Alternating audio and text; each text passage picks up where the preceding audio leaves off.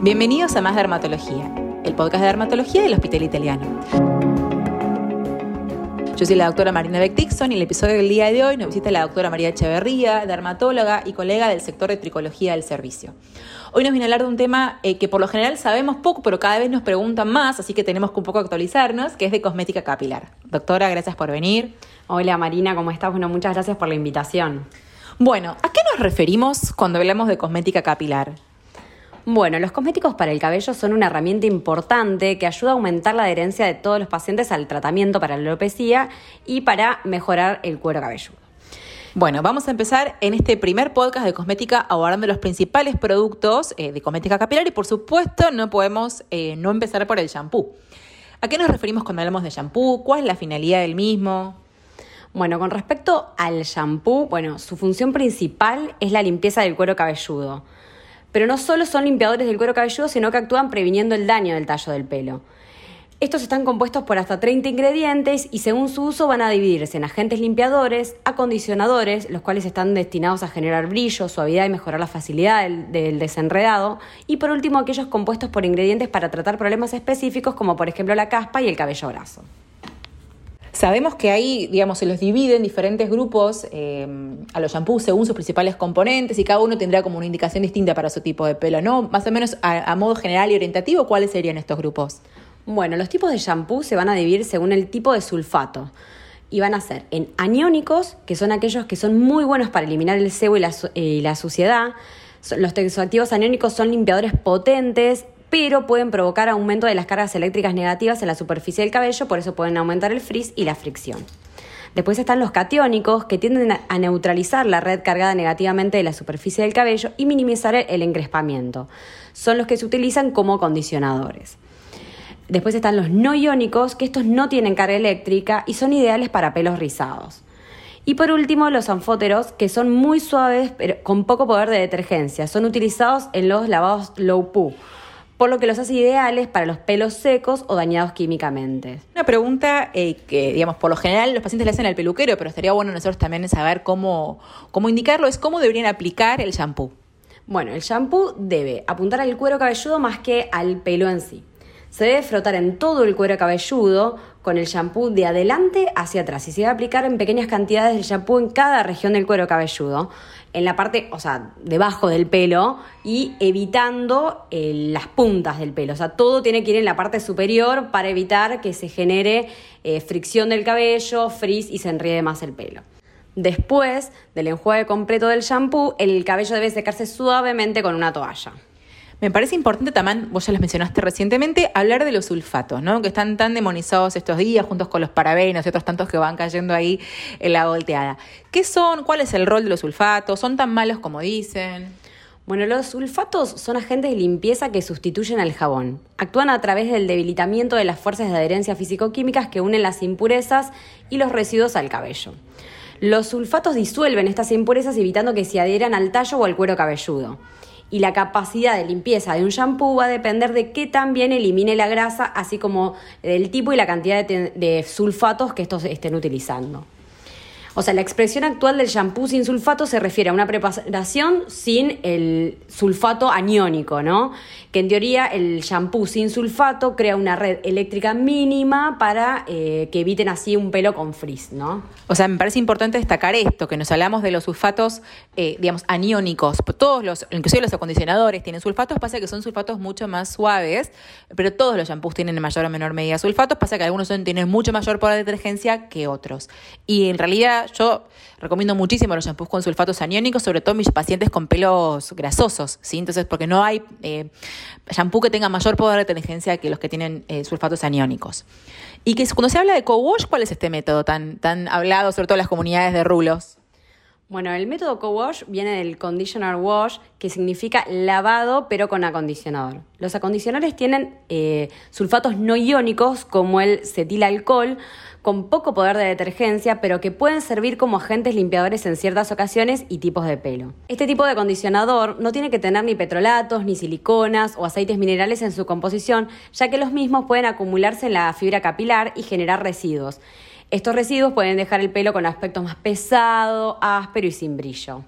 Y acá me parece importante que cuando el paciente elija el método co-wash, que por lo menos una vez cada 10, 15 días haga una limpieza con un shampoo con sulfato para hacer una correcta higiene de todo el cuero cabelludo y hacer una buena, digamos que tiene un buen poder de detergencia, sacar todos esos residuos y después volver a empezar con el método co-wash. Si siempre algún lavado ocasional con sulfato aniónico hay que hacer. Y el shampoo sólido o el dry shampoo también limpian el cuero cabelludo, que son estas modas que estamos viendo en el consultorio. Bueno, con respecto al dry shampoo, sirve para mantener el cabello limpio entre los lavados, debido a que elimina el sebo. Viene en aerosol en la mayoría de los casos y contiene un producto que absorbe la grasa sin necesidad de mojarlo.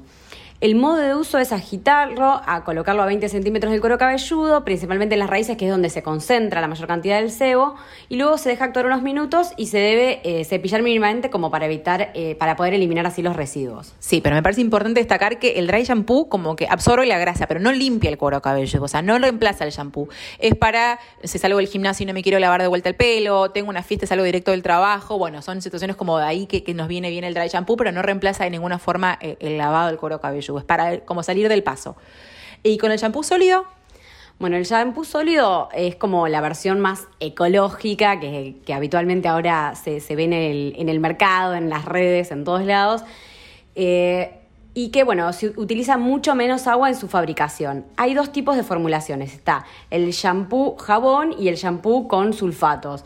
En el shampoo jabón se mezclan aceites vegetales para saponificar mediante una soda cáustica para que se convierta en jabón y glicerina, generando un producto muy suave para el cuero cabelludo. Y después está el shampoo con sulfatos, que esto sería un shampoo sin agua, en formato sólido, solo que contiene los surfactantes, que es la parte de detergente de origen natural. Normalmente se usan derivados del coco.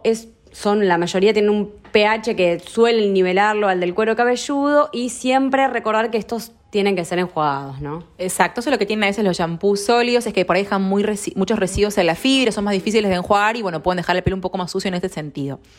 Y luego del shampoo viene el acondicionador, ¿no? Aquí vamos a definir un poquito a qué nos referimos cuando hablamos de acondicionador.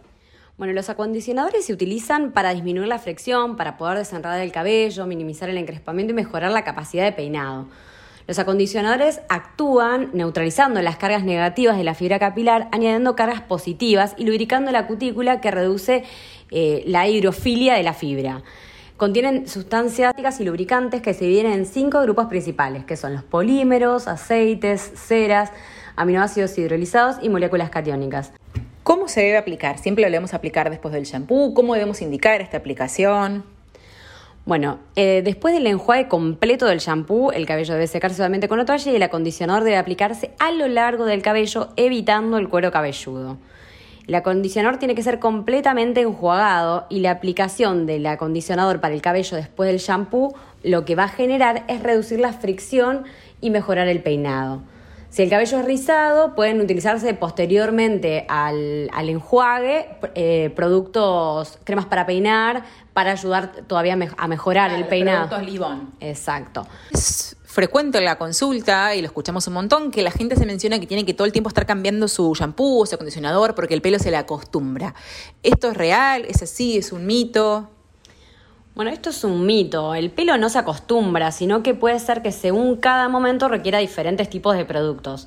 Por ejemplo, en aquellos momentos en los que el cuero cabelludo se torna opaco, esto puede ser por un exceso de residuos, por lo que en esos casos sería necesario utilizar algún shampoo que tenga sulfatos de tipo aniónicos para poder eliminar de manera correcta todos los residuos y así posteriormente seguir los días siguientes con otro tipo de shampoo, por ejemplo, más low poo, con cargas que no sean tan aniónicas. Sí, exacto. Cada vez que el paciente dice se me acostumbró, es por lo general que no estoy utilizando ningún producto, digamos que por ahí compró productos excelentes, pero con mucha silicona o aceites minerales. Entonces ellos fueron acumulándose todos estos residuos sobre el tallo. Esto fue lo que les generó como que esté opaco, que esté pesado. Y ahí simplemente es hacer un borrón y empezar de nuevo, ¿no? Una buena higiene con shampoo con sulfato es lo que mencionaba previamente con los pacientes que utilizan el método co-wash y después seguir usando los mismos productos.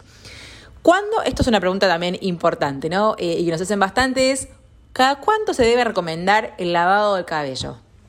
Bueno, con respecto al lavado del cabello, esto va a depender del tipo de pelo y del cuero cabelludo, ¿no? Y depende de la patología que tenga el paciente. O sea, que esto va a depender de si tengo un cuero cabelludo graso, la frecuencia obviamente que va a tener que ser mayor que aquellos que tienen un cuero cabelludo seco. Tal cual. Esto va a ser muy individualizado según cada paciente. Los pacientes que tengan, digamos, el cuero cabelludo se tiene que lavar cuando está sucio.